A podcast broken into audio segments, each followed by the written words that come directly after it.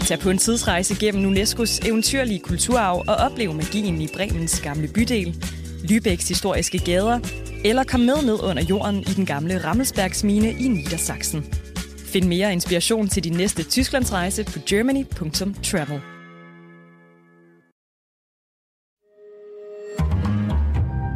Berlingske. Der er jo ingen politikere i det her land, der reelt har missioner. Magtafgangse, siger jeg bare. Priserne stiger og stiger og stiger. Hvad gør vi ved det? Jeg er så træt af at høre på alt den spil. Det kunne være et korps ombudsmænd, der holdt bolden. Det giver ingen mening. Velkommen til en af de fine københavnske salonger. Velkommen til mine begavede og bramfri gæster, der har taget deres kæpheste med i salongen. I dag har jeg fået besøg af Birgitte Hjort Sørensen, skuespiller og Borgens stjerne, og Noa Redington, tidligere socialdemokratisk toprådgiver og nu politisk kommentator. Velkommen i Østergaards Salon.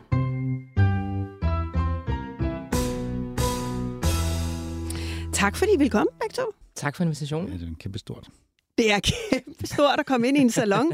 Sådan en, øh, en, en, en tidligere øh, socialdemokrat, Noa. Ja, det er helt vildt. Jeg er også, jeg er også begyndt at spise med kniv og gaffel. Det, det, det, går, det går fremad. Ja, det går fremad. I dag øh, kan jeg love lytterne, at øh, vi bliver klogere på, hvorfor øh, S og V ser ud til at have så nemt ved at nærme sig hinanden i regeringsforhandlingerne.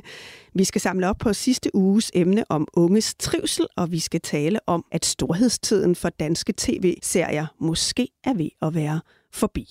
Men øh, først, så skal vi til det virkelig vigtige, Birgitte.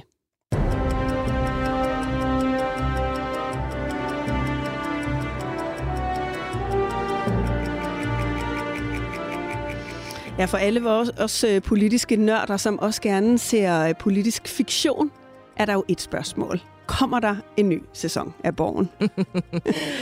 Jeg vil ønske, at jeg kunne svare dig. Jeg ved det ikke. Der er jo desværre sket det i det løbet af det sidste år inden for danske tv-produktioner, der har været komplet stillstand. Så det har ikke været muligt at tage snakken op om en eventuel femte sæson, men altså, jeg håber det da. Og vi kommer tilbage til det her med stillstanden i dansk tv-produktion. Jeg kunne godt tænke mig bare at vide, hvad det sådan har gjort ved din interesse for politik og spillerollen som Katrine Fønsmark, som du jo gør i Borgen. Det har været en meget stor sådan, øh, nøgle og en, en øjenåbner for mig. At vi, da jeg startede på Borgen, var jeg syvogtyve, og ikke fordi man nødvendigvis behøver at leve i en osteklokke, indtil man er syvogtyve, men det havde jeg på en måde gjort. Jeg synes indtil da, det var svært at og sådan kom ind i, når jeg så nyheder, så følte jeg, at jeg manglede en par løjer til at oversætte, hvad der blev sagt. Og det tror jeg, jeg fik gennem Borgen. Øh, så det er sådan, virkelig sådan, tændte min interesse for, for den virkelige verden, kan man sige. Noa, du øh, har jo bevæget dig inde på den rigtige Borg. Gjorde Borgen noget sådan for en bredere forståelse af politik, tror du? Ja, det tror jeg. Jeg tror, der er mange, der har haft det som øh, Birgitte. Og det hører så med til historien, at da Borgen kommer første gang, der er der et sammenfald med, at Helle Thorning bliver statsminister. Mm, den første kvindelige statsminister. Lige præcis. Og hvad handler Borgen om, den første kvindelige mm. statsminister? Mindede det om virkeligheden? Ja, det gjorde det, men det er jo også lidt sådan en Disney Plus-udgave, fordi det er meget vildere i virkeligheden. altså, og bare den, og meget altså, mere beskidt. Jo, men altså den her regeringsperiode, valgperiode, vi lige har været igennem, altså hvad der ikke er sket af, af vilde ting og sager, rigsret, folk, der ryger i, i fængsel og spionchefer, der ja, ja, bliver aflyttet. Ja, ja, sådan noget, hvor man tænkte, hvis Adam Price havde skrevet det, havde altså, været totalt urealistisk. Så man rystede på hovedet og sagt, det er fri fantasi. Så, og det var, det var sjovt, og jeg havde sådan en oplevelse af, at vi hele tiden var sådan et skridt foran. Øh, og det er jo ikke, fordi det ikke var kulørt, det der skete i Borgen. Men der var jo et sted, hvor, øh, der var et sted, hvor Borgen var foran, og det var med Moderaterne. Altså, nu har vi jo haft den valgkamp, hvor vi var meget tæt på at få en formand for Moderaterne, der blev kongemager. Mm. Birgitte, hvad tænkte du, da Løkke lige pludselig stiftede Moderaterne? Jamen, der er jo så mange sammenfald, så det er jo, det er jo, man kan jo bare fnise af det, og man kan sige, det er jo også fordi, at forfatterne på Borgen har lavet deres research ordentligt, så de har jo skrevet et scenarie, der var absolut tænkeligt, men det er, jo, det er jo virkelig sjovt, det der med en tidligere statsminister, der kommer tilbage, laver sit eget parti, forsamlet ind på midten, og også forsamlet lidt, øh, altså utrolig mange forskellige mennesker, der pludselig skal samles i et parti, og ja. Vi ved måske ikke helt endnu, hvad det er, de står for, og så videre. Så der er virkelig mange paralleller her, ti år efter, ikke? Totalt en til en, bortset fra, at Løkke så ikke blev kongemager, men... Men det, vi ved jo ikke endnu, hvilken... Nej, nej. Vi skal nemlig også tale om øh, regeringsforhandlingerne. Jeg kunne bare godt tænke mig lige til sidst vide, Noa, øh, som sådan en gammel toprådgiver, er du Laugesen, eller er du Kasper Juhl, eller hvem? Du får kun de to muligheder. Identificerer du dig mest med? Åh, oh, det var så sjovt med... med, med eller Katrine Fønsmark. Ja, det, hun var jo også ja, jamen, altså, det ja, tror hun jeg, blev også meget, jamen, det er jo altså, meget mere mig, Katrine Fønsmark. altså, det er jo sådan, sådan straight og, og sådan noget ordentligt. Ordentligere. Ja, ja, det var så sjovt med, med, med, med, med Kasper. Og det Kasper, ved vi, der, du fordi, altid har været, Noa. Øh, fordi øh, lige da den kom, så alle inde på Christiansborg, alle sådan nogle særlige rådgivere, de var sådan noget, det er mig, der er Kasper, det er mig, der er Kasper. Så, så undervejs, der var ingen, der tænkte, det var mig, fordi det hele gik så dårligt, så jeg var jo ikke en succes, så det kunne i hvert fald ikke være mig, og alle andre, det er mig, det er mig, mig. Så undervejs, så gik det jo op for folk, han havde givet Kasper, men Kenneth, og så var der ikke så mange, der havde Kasper mere, det var lidt, altså historien udviklede sig jo ikke på en måde, som de ikke lige havde set. Så var karakteren ikke så attraktiv? Øh, jeg er helt sikkert mest øh, Fønsmark, helt sikkert, helt, helt, helt sikkert. Åh, oh, det er godt at høre. Ja. Amen, altså, så er vi jo alle sammen noget til fælles. Uh, vi skal tale mere om uh, dansk fiktion i en uh, politisk kontekst, uh, for vi begynder med din kæphest, Birgitte.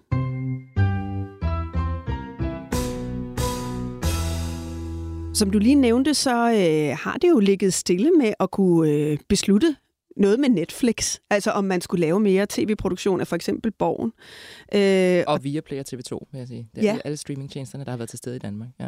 Og det handler jo om, at der har været en øh, konflikt, øh, fordi Create Danmark, som jo er fagforenings... En sammenslutning af de kreative fagforeninger, ikke? Skuespillerinstruktører og så videre. Øhm, og, øh, og så producentforeningen på den anden side, de har lavet sådan en rammeaftale øh, om, hvordan de mener, at rettighedskronerne skulle tilfalde øh, kunstnerne, nu hvor vi bevæger os ind i et marked, hvor en serie ikke bare vises én gang på Flow T V, men sådan set hele tiden er tilgængelig også i højere grad til et globalt publikum. Mm. Øh, og det, der var problemet med den aftale, det var, at man havde ikke lige fået den afstemt med sine kunder, Nej. altså Netflix og Viaplay mm. og Disney og H B O mm. og så videre, hvem der laver de her produktioner.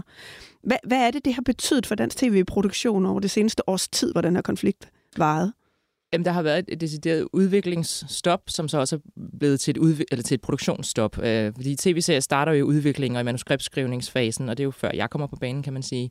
Men faktisk siden september enogtyve har der ikke været udviklet nyt øh, fiktion til, til streaming i Danmark. Øh, og det vil sige, det er jo først faktisk til næste år, vi kommer til at mærke de store huller, hvor der ikke er produktioner, der går i gang. Ikke? Øh. Og man har jo også haft produktioner, der var blandt andet en stor produktion, som egentlig var lagt an til at skulle foregå i København. Man blev mm. nødt til at flytte til Stockholm. Men det er jo klart, for produktionsselskaberne kan jo ikke bare sidde og vente på, at der sker noget, så må de jo agere på en anden måde. Og nogen har flyttet produktioner til Sverige, nogen har så kunne gemme lidt på nogle produktioner, men der er også sket fyringer i, i, i produktionsselskaberne, og der er udlejningsfirmaer, der har tomme ordrebøger osv., så, så der er sket en stor skade på grund af det. Ikke? Og hvad, nu er der så blevet indgået individuelle aftaler, lige landet med Netflix, øh, og der er også landet med Viaplay og T V to, ja. så vidt jeg husker. Øh, hvad betyder det så for I færre kroner? Rettighedskroner, end I havde regnet med, eller? Nej, altså hele problematikken har jo været, at man skulle forsøge at finde en retfærdig måde at aflønne ophavsrettighed på i en streamingvirkelighed. Og det er jo nyt land for alle, så selvfølgelig er det svært at finde ud af, hvordan man gør det. Ikke? Som du selv sagde, når det er tilgængeligt hele tiden. Det er jo ikke som på gamle dage, når der var en genudsendelse på D R, så vidste man, hvornår den var, så fik man et genudsendelseshonorar for det. Ikke? Så selvfølgelig har det været super komplekst at finde en måde, det kunne lade sig gøre på.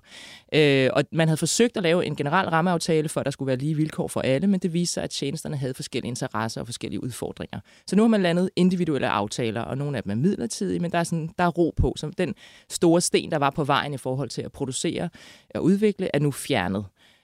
Bortset fra, at der jo også er nogle andre udfordringer, øh, som vi så nu prøver at tage fat på. Ikke? Ja, og lad os øh, prøve at tale om dem, fordi mm. øh, der, kom, der var jo et medieforlig ja. lige inden øh, valget øh, med venstrefløjen, øh, som besluttede, at man ville lave et kulturbidrag på seks procent af de her streamingtjenesters omsætning i Danmark, øh, som en slags ekstra skat, vil øh, nogen kalde det. Hvad, hvad er problemet med den her ekstra omkostning for... Øh, for tjenesterne? Problemet er, at man har, man har lavet det for, de vil sige, man vil gerne sikre øh, dansk fiktion. Man kan godt se, at markedet har flyttet sig. Altså rigtig, rigtig meget. Især tv er flyttet over på streaming. Øh, men det har også betydet, at markedet er vokset. Altså, så det er jo ikke sådan, at der er blevet stjålet produktioner fra D R øh, eller T V to. T V to har for eksempel altså ekspanderet helt vildt, fordi de pludselig har, har øh, Play, øh, og altså den kæmpe store platform, den er, mm. ikke? Så der er bare blevet rigtig meget mere. Der har været meget mere arbejde til os. Der er blevet mange flere serier til danskerne, øh, og vi har også kunne eksperimentere med nye genrer. Altså The Rain, som Netflix lavede, er jo en sci-fi. Altså det er jo en genre, vi aldrig har kunne lave i Danmark. Øh, plus at, at tjenesterne også på en måde har overtaget nogle gamle D R-flagskibe, som Borgen var jo senest på Netflix, ikke? Og, mm. og Ride Exodus har været på Viaplay. Så der er sket et skifte i markedet. Øh, og så er argumentet ligesom, men så skal vi jo sikre det danske indhold. Og det er jo sådan set fint nok.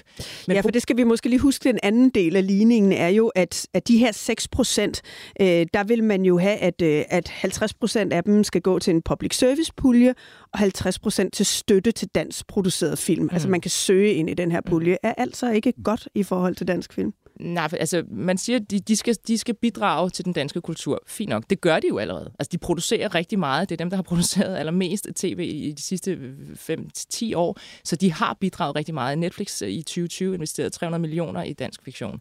Så de bidrager allerede. Øh, og, og de arbejder jo på et markedsvilkår, det er jo forretninger.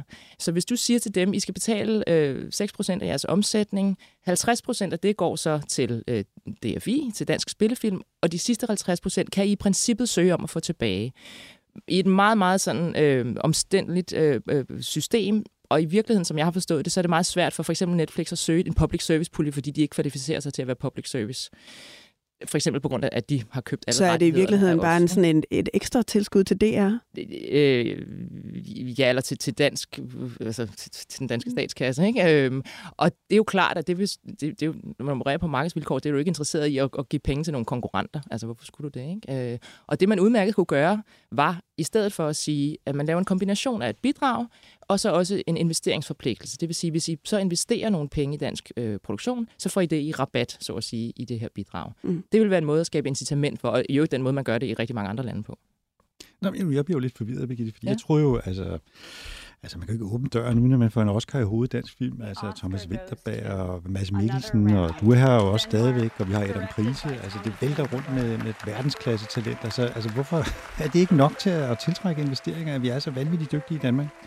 Vi er overhovedet ikke konkurrencedygtige, og, og vi er heller ikke længere altså, de bedste i klassen. Altså, Norge er også blevet et virkelig, virkelig dygtigt land. Spanien er begyndt, altså fordi der er kommet så mange flere platforme nu, så der er mange steder, flere steder, folk kan udfolde sig, folk kan få kompetencer. Så vi, vi kan ikke bare læne os tilbage og sige, at vi, vi var engang rigtig gode. Altså, og man kan sige, Adam Price, han skriver jo også til streamingtjenester. Øh, nu ved jeg ikke lige præcis, hvor Vinterberg er lige nu, men, men Mads Mikkelsen er jo heller ikke i Danmark. Altså, så de, de søger jo ud, hvis ikke at det kan ske i Danmark. Og det, der er rigtig, rigtig ærgerligt, det er, at oven på den her Create-konflikt, som har skabt en masse mistillid og halløj, så har vi så de her seks procent kulturbidrag, som er det højeste i forhold til de andre lande, vi sammenligner os med. Og i forvejen er vi et dyrt land at producere i. På spillefilm ligger vi cirka halvtreds procent over de andre europæiske lande. Øhm, plus at vi er det eneste land i Europa, der ikke har øh, noget, der hedder en tax incentive, eller sådan en, en skatterabatordning. Det vil sige, hvis du øh, lægger så og så mange penge i, i filmproduktion, så kan du få noget af det refunderet. Igen en incitamentsordning til at, at, at få gang i branchen. Det har vi ikke i Danmark som det eneste land i Europa, hvorfor også mange danske film i øvrigt. Så det du siger, det er, at når øh, regeringen, øh, Socialdemokraterne i hvert fald, og, og de venstrefløjspartier, som var med til at lave medieaftalen, i virkeligheden forsøger at sige, at vi skal prøve at og værne om dansk fiktion, om dansk tv-produktion, så risikerer man sådan set at ødelægge grundlaget for det. Ja, fordi man kan sige, hvis de bliver pålagt en ekstra øh, betaling, så kan det være, at de enten lægger det over på forbrugerne, så stiger abonnementspriserne, øh, eller de kan vælge at trække sig fra dansk produktion, og så bliver der bare ikke produceret mere. Og det er sådan lidt bizart for mig, at man ikke forsøger at omfavne nogle, nogle markedskræfter, som virkelig vil gavne dansk kultur. Og det er ikke, fordi jeg siger alt. Hvorfor ville de det? Ja, fordi de har produceret rigtig, rigtig meget dansk fiktion. Altså, markedet er vokset helt vildt de sidste ti år, og det er på grund af dem. Øhm, så ikke nok med, at der har været flere arbejdspladser til mig og mine kollegaer. Der er kommet flere og mere øh, varierede serier til danskerne. Øh, og vores kompetenceniveau bliver også løftet, når vi for eksempel skal lave sci-fi, som vi aldrig har lavet før. Så det bliver et kæmpe tab, hvis de forsvinder. Nå, er det ikke bare klassisk socialdemokratisk, at nu kommer der nogle giganter, de skal betale noget mere i skat. Vi vil kontrollere mere det output, der kommer på, på dansksproget indhold.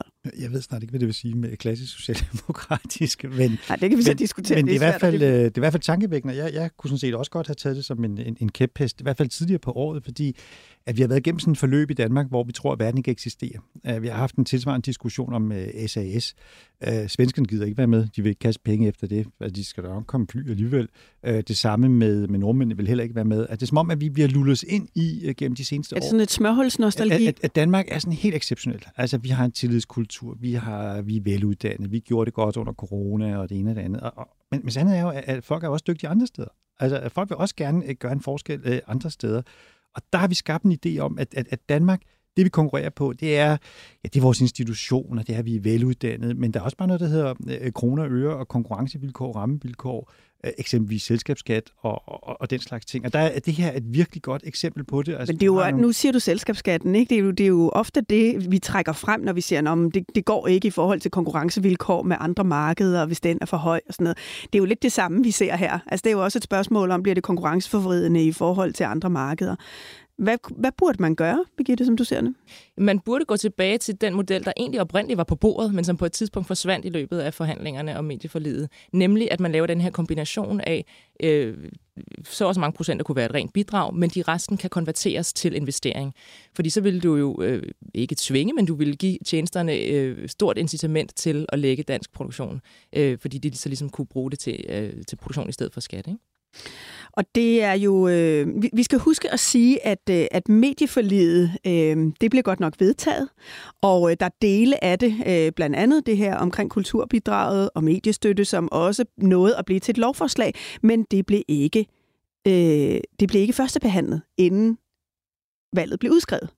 Øh, og det vil sige, at det er jo sådan set lidt op i luften, om det her bliver til noget. Og det vi sådan kan høre på Christiansborg-gangene, det er nok, at hvis vi ender med en regering, som jo ser væsentligt anderledes ud end de partier, der står bag forliget her, så er det noget af det, der skal genforhandles. De borgerlige ville jo ikke være med, øh, og det ville de jo øh, ikke, øh, blandt andet på grund af det her kulturbidrag, fordi sådan lidt alt efter politisk observans, så kan man endelig kalde det kulturbidrag, man kan også kalde det en streaming-skat. Yeah. Øh, Og, og det har også været en del af diskussionen, fordi de her seks procent, som øh, streamingtjenesterne nu skal betale, bliver de bare lagt over på forbrugerne. Øh, kulturminister Ane Halsbo siger, at det mener hun ikke, det kommer til at ske. Så er der bare det problem, at skatteminister Jeppe Brugs i et svar til Folketinget har skrevet, at der er tale om en skat, og man må forvente en omvæltning til forbrugerpriser. Mm. Altså det samme som, det er os, der kommer til at betale noget ja. mere for vores Netflix og H B O øh, øh, abonnement. Det, det, det svarer jo lidt til, da man lavede sådan en bankskat, og man kaldte det et samfundsbidrag fra den finansielle sektor. Ja, det er fuldstændig det samme. Og jeg, jeg er jo lidt gammeldags. Det letteste er at kalde det, hvad det er. Det er jo en skat. Altså, det er jo åndssvagt at kalde det et bidrag, fordi de mennesker, der skal betale, oplever ikke, at de bidrager. De ja. oplever, de, og et er altså, at nogle af os måske kommer til at betale lidt mere for vores abonnement. Problemet men, er jo, hvis, der ikke, øh, hvis det faktisk sætter en stopper for en, ja, en del men, af den produktion. Men, Viaplay men, har allerede været ude at sige, at de, de vil ikke sætte gang i en nyt øh, hvad hedder det, dansk fiktion med det her bidrag. Men det her er også et eksempel på nogle af de politiske forløb, der har været gennem de seneste år, øh, hvor der simpelthen ikke har været styr billetter, altså på billetterne. Det er gået for hurtigt, og derfor ligger det jo nu som del af regeringsforhandlingerne. Noget andet er jo arnebeskatning, er der heller ikke helt styr på øh, det, der hedder lagerbeskatning. Der mangler sådan set en milliard kroner, fordi tingene er gået så hurtigt. Og det vi i hvert fald ved fra Mette Frederiksen, det er, at der mangler masser af penge.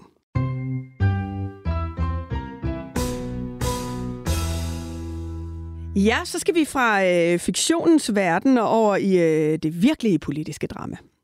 Noa, hvornår har vi en ny regering? Det har vi inden for en uges tid. Det er jeg ret overbevist om. Og hvad kommer den til at bestå af? S V-regering. En S V-regering inden for en uge? Ja, det er ikke så svært at være politisk kommentator. Nej, det er da meget let. Og hvis ikke det er rigtigt, så skal jeg nok komme og fortælle, hvad der er sket undervejs. Vil du spise en hat? Jeg går ikke med hat, men... Øh, ja. hvor, hvis vi nu leger med det scenarie, at det bliver en S V-regering, hvor stiller det Lars Løkke, som vi jo har talt så meget om øh, de seneste måneder? Det stiller man et fantastisk sted, og, og bemærker, at han også var til møde eksklusivt i går på Marieborg med... Øh, onsdag aften. Onsdag ja. aften med, øh, med Venstre og, og Socialdemokratiet. Fordi øh, det er jo meget simpelt. Politik handler om at, at tælle til halvfems, og, og Løkke han har de afgørende mandater. Det har de radikale ikke alene, og derfor er øh, Lars Løkke Rasmussen dansk politiks øh, mest ombejlede herre. Han er førsteelskeren. Det er ham, der kan forløse øh, det her spørgsmål, om han skal med i en S V-regering, eller om han øh, kommer til at stå udenfor. Og det er lidt uafklaret. Jeg tror, han ender med at komme til at stå udenfor. Og grunden til, at han også er enormt central, det er jo fordi, Mette Frederiksen har skilt sig af med hele sit røde bagland. Øh, hun har sagt farvel til Enhedslisten. Øh, S F er også ude af forhandlingerne. Lad os lige høre, hvad Pia Olsen sagde, øh, efter at den beslutning var taget.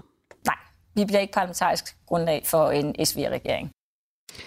Så der er altså ikke nogen kære hjælp at hente hos øh, S F. Det betyder vel, at Mette Frederiksen er langt mere afhængig af de borgerlige? Ja, men det har nu været helt fra start. Altså det har, i min verden har det været en fiktion at forestille sig, at S F kunne gå i regering med, med Venstre. Altså, øh, der sker meget politik, men altså, der, er vi, der er vi nogle sæsoner herinde i, i, i Borgen før S F. Og, den er jo mere og, sci-fi, måske. Ja, men nok mere noget sci-fi.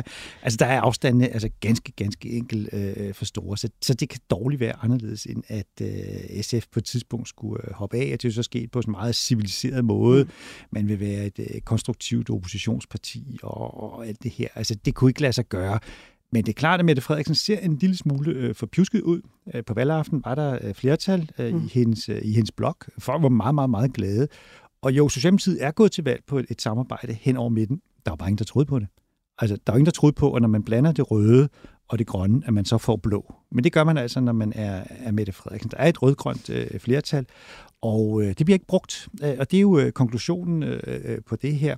Og, og derfor, når man ser hende øh, optræde, øh, så ser hun lidt mere tynget ud, end hun gjorde for nogle øh, måneder siden. Fordi hun ved godt, hun er på vej ind i noget, der kan gå udløse et kæmpe stormvejr.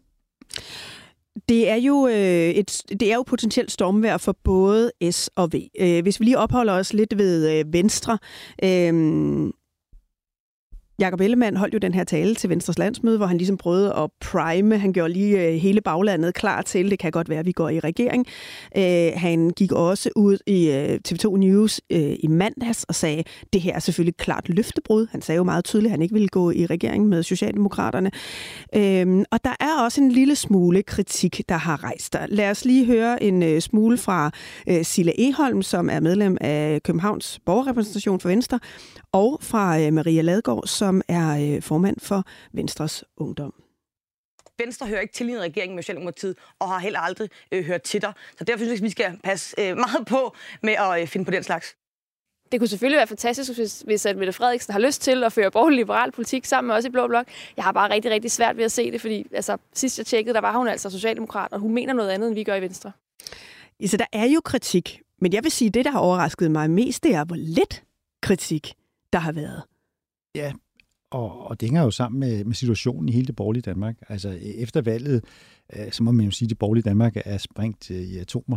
Øh, hvis man nu lægger Moderaterne med, så er det syv partier øh, ret kulørt. Men det er alligevel arvefjenden, man sætter sig ja, ind i det er med. Altså, hvor, det er hvorfor er det når... så udramatisk at sætte Socialdemokraterne og Venstre ind og, og forhandle et regeringsgrundlag? Ja, ikke bare et samarbejde, men et men, regeringsgrundlag. Men igen, altså valgets tale af tolv partier i, i Folketinget. Socialdemokratiet havde, hvis havde Socialdemokratiet fået et, et rødt flertal med en fem seks mandater, så tror jeg ikke, vi var havnet der, hvor vi er nu. Du kan ikke styre med det, der lå med de halvfems mandater. Den borgerlige Danmark er, er sprængt i stumper og, og stykker, og, og valgkampen viste jo en formidabel evne til rent udsagt og, og nå os rundt i det. Altså det borgerlige Danmark smed ti procent point i løbet af valgkampen. Og det er jo det, Jakob Ellemann har set. Det er det, du kan se i resterne af Venstre. tretten komma tre procent af stemmerne. Hvordan bygger du op? Hvordan kommer du tilbage? Og der er analysen, at det gør du ved at søge ind mod midten, ved at stå i egen ret, ved at lægge afstand til nye borgerlige, ved at lægge afstand til Dansk Folkeparti, ikke mindst til Danmarks Demokraterne. Du ja. kan ikke være en del af det moras, så kommer Venstre aldrig på foden igen. Men det er klart, at, at for V U's formand, og det hører med til historien, at når man er V U-formand, så farer man jo rundt og, og slås med de røde. Så står man nede på, altså, mm. ja, så står man altså på bodegaen og frem og tilbage. Men vi kan og også prøve at kigge sådan lidt historisk på det. Altså, hvorfor er det blevet lettere for de partier at nærme sig hinanden? Altså, øh, få gjorde jo Venstre nærmest. Jeg må aldrig stille mig et spørgsmål, der handler om historie, fordi så kan man gå meget langt tilbage. Så kan man gå meget. Vi, ja. Jeg prøver at indskrænke Nej, det. Det, der, det, det, ikke, det, fordi det, få gjorde jo nærmest Venstre til sådan et mini-socialdemokrati i, i et forsøg på at erobre midten. Og om Omvendt har vi set Mette Frederiksen komme buldrende med en udlændingepolitik, som normalt lå øh, til de borgerlige. Så der er nogle af de store flanker omkring sådan velfærdspolitik og udlændingepolitik, som normalt har skilt det med, hvor der jo ikke er så mange flanker altså, tilbage. Altså kernen er jo, at Socialdemokratiet og Venstre er, har historisk været hovedmodstanderen i dansk politik igennem ganske, ganske mange år. Men med Anders Fogh Rasmussen i, i to tusind og et, så som du siger, så konvergerer Venstre ind mod, at man omfavner velfærdssamfundet. Og i den periode fra to tusind og et og så frem til, han, han forlader dansk politik, det er den periode, hvor de offentlige overskud, altså underskud, de overskrider altså budgetterne allermest, der bliver ansat utrolig mange offentlige ansatte. Samtidig har Socialdemokratiet bevæget sig mod Venstre på udlændingepolitik, og derfor har vi været i den lidt specielle situation i, i den her valgkamp, at, at de faktisk har prøvet at, at, at nærme sig hinanden mest muligt for at undgå konflikten. De ville ikke stå i kontrast til hinanden, og derfor havde vi den lidt absurd situation, at Jakob Ellemann i den her uge har meddelt, at han skal have mere, end han gik til valg på. Altså fordi, at Venstre han er helt ude og kigge i de konservatives valgoplæg, i C E P Os oplæg og alt muligt andet for at finde noget politik, der virkelig lugter af at få en indrømmelse. Ja, og det er jo lidt specielt. Altså, det er, det er, det er, det er, det er ganske specielt, men det hører så også med til historien, at, at Socialdemokratiet i udgangspunktet for den her valgkamp var jo, at de stod til at tabe. Og man er blevet tvunget ind på midten, man prøvede at samle op. Socialdemokratiet er jo faktisk gået til valg på, at man skulle give skattelettelser. Og det stod altså ikke i den drejebog, mm. Mette Frederiksen fik med, da hun forlod D S U Aalborg for mange år siden. Med, øh, Birgitte, hvordan ser du på det her sådan lidt udefra? Lige pludselig øh, begynder vi at have en politik, der, der udspringer fra midten, altså mm. hvor vi har været vant til, at der sådan set var en politik, der var ret afhængig af nogle fløje i mange år. Men jeg tror egentlig, sådan, som helt menig dansker, altså jeg kan sagtens se, hvordan de kan gå i regeringen sammen, for så stor forskel er der jo ikke. Og det tror jeg måske er det, der forklarer manglen på, på kritik eller sådan råben op. Det tror jeg er rimelig klart for de fleste. Jeg læste lige i går en artikel, at de, den sidste regeringsperiode, der har de stemt ens i firs procent af tilfældene. Og det, altså det, det tror jeg godt, folk er klar over. Så på den måde er det ikke sådan øh, fuldstændig far out. Og så synes jeg sådan principielt, der er meget smukt i at sige, at nu er der en, en, en, også en verdenssituation, der kræver, der er nogle store opgaver, der skal løses, så sætter vi øh, partiskel til side og, og går sammen om at løse en opgave. Det synes jeg sådan i princippet sådan set er meget fint. Mm. Øhm, og jeg, jeg ved ikke, jeg tror, det der med løftebrud og sådan noget, nogle gange, at det synes jeg, det er meget tydeligt. Altså ved vi alle sammen i valgkampen, der skal de ud og slå på tønde for deres eget og trække forskellene op. Og så ved vi jo godt, altså når der, det, der, det skal komme til noget praktisk, det vi i hvert fald kan være sikre på, at det er, at de kommer ikke til at indfri det, de gik til valg på. Det er næsten det eneste, man kan være sikker på. Jeg er jo sådan en certificeret løftebrudsekspert. Fordi det var du noget... har haft meget erfaring i det. Ja, og det var jo noget, det Helle Thorning blev, hvor tager man sådan blev ramt af. Det gør man i livets skole. Den er hård. Den er virkelig, virkelig hård. Der sker forfærdelige ting i frikvartererne. Det der jo er, er, fordi Birgitte har jo helt ret. Altså alle ved jo godt, at du som politiker ikke kan få indfriet det, du går til valg på, en til en. Sådan er det. Altså, sådan men er det vi har alligevel system. At gøre med en der... Mette Frederiksen, som kom udefra at være fokuseret på noget ja. venstrefløj, som nu skal nærmest bevæge sig ind i sådan en korridonsk reformpolitik. Ja. Altså, det giver det ikke. Står hun så stærkt, at det kan hun bare løbe igennem uden problemer? Altså, pointen er jo i forhold til, der hvor løftebrud, der, hvor løftebrud virkelig giver problemer, det er jo, når, når det kommer indenfra. Og, og det, der var udfordring for, for Helle Thorning-Schmidt, det var, at der var enormt meget kritik fra Enhedslisten, og så kom der også internt fra Socialdemokratiet. Der var jo rigtig mange socialdemokrater, også mm. altså nuværende toppolitikere, altså helt top, top, Men top. Men Thorning stod top. Heller ikke så stærkt som Mette Frederiksen. Og det er jo det, der er pointen. Altså, når du har magten i politik, så kan du gøre hvad som helst. Og, og Socialdemokratiet lige nu er en jorgonaut, og det er sådan en, sådan en indisk øh, smadremaskine, som kan ødelægge alt på sin vej. Og, og Mette Frederiksen er den leder af Socialdemokratiet, der står stærkest, altså siden Jens Otto Krag. Det er der, vi er. Der er ikke skyggen af opposition. Pointen er, men, men, men kan det blive ved?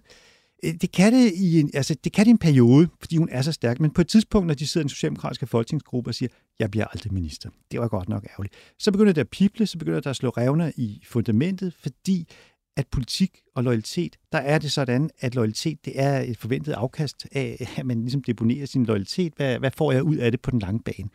Og der er bare nogle socialdemokrater nu, som ikke får specielt meget ud af det, fordi Mette Frederiksen er nødt til at dele ud af den her store kage, der hedder magten. Venstre skal have noget af den, de støttepartierne skal have noget helt andet, end de har fået i den seneste periode. Så, så vi er et nyt sted for Mette Frederiksen, helt sikkert. Og det er da også interessant at holde øje med fagbevægelsen, hvis vi virkelig kommer ind i et reformspor, hvor man begynder at kigge på efterløn og alle mulige andre ting, der kan påvirke et arbejdsliv. Hvor loyale bliver fagbevægelsen så ved med at være? Ja, altså toppen i F H er, er meget glad for Socialdemokratiet, og det er man også i toppen af, af tre F. Arne-pensionen er jo et, altså en kæmpe gave, ikke mindst til tre F.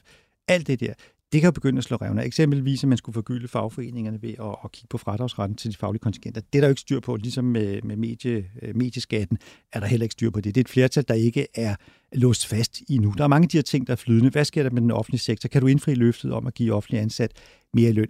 Alt den slags ting. Vi har levet sådan et, et drømmeland. Socialdemokraterne har bygget sådan en kulisse op de seneste tre år, hvor der galt nogle andre regler, end der galt altså for tidligere politikere.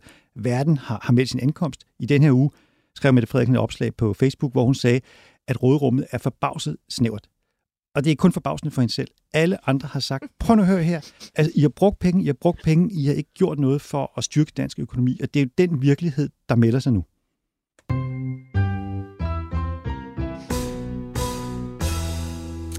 Her til sidst skal vi også lige følge op på sidste uges program, hvor Le Gammeltoft og Anne-Sophie Hermansen debatterede unges trivsel og ikke mindst forældreansvaret i den forbindelse. Altså at vi som forældre også har et ansvar for at sætte nogle rammer for børnene, så de trives bedre. Noa, din kæphest, den handler om, hvordan politikerne taler om børns mistrivsel. Ja, Øh, virker det her regeringsforhandlingsforløb har jo varet en evighed, og, og noget af det, der er jo en af hemmeligheden i politik, det er, at man skal have tiden til at gå. Og øh, det fik Mette Frederiksen blandt andet ved at indkalde alle partierne til et seminar om øh, unges trivsel. Og det er også fyldt i, i valgkampen. Der har været temadebatter omkring det. Øh, der har været nogle tal fremme. Øh, forskere siger, at treogfyrre procent af alle danske unge mistrives. Det er meget voldsomt tal. Meget store tal. Og der er blevet skabt sådan en stemning af, at ungdommen simpelthen ved at blive, blive hældt i brættet, øh, hældt af brættet øh, med store mentale udfordringer. Jeg er personligt ikke i tvivl om, at der er noget om snakken, at der er et, et pres.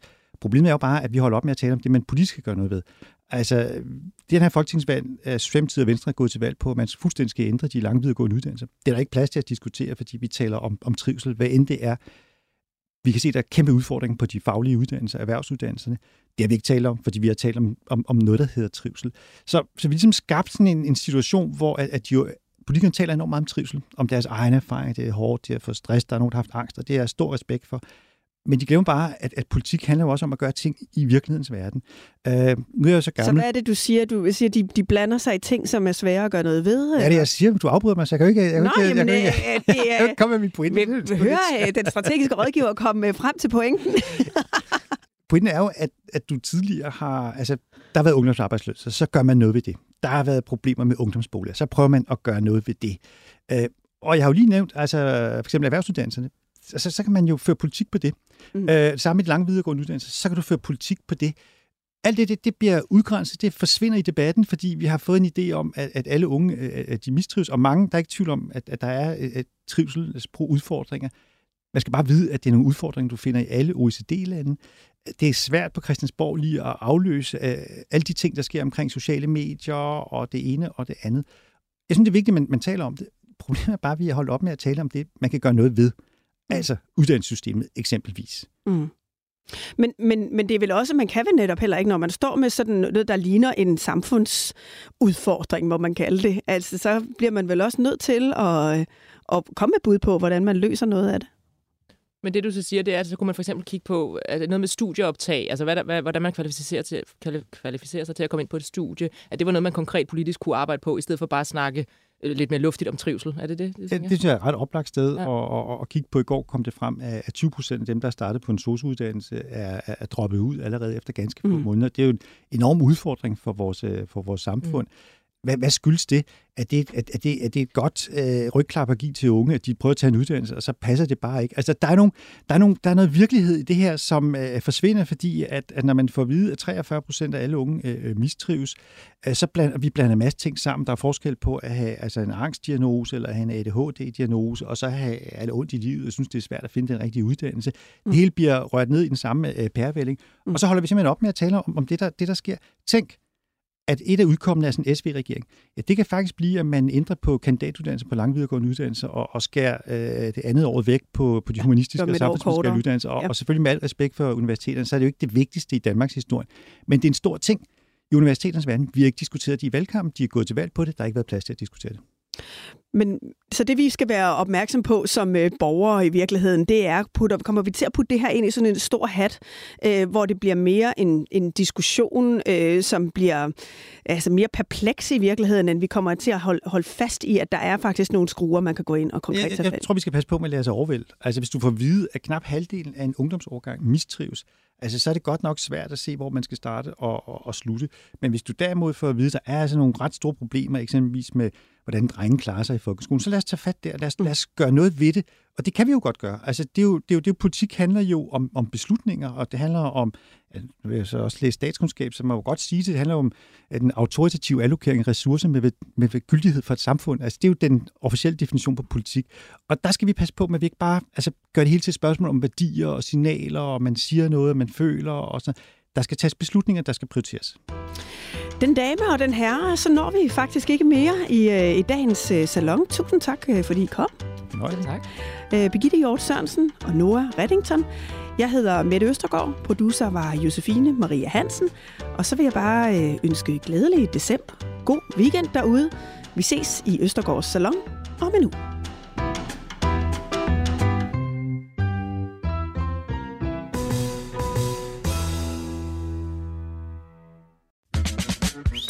Tag på en tidsrejse gennem UNESCOs eventyrlige kulturarv og oplev magien i Bremens gamle bydel, Lübecks historiske gader, eller kom med ned under jorden i den gamle Rammelsbergs mine i Niedersachsen.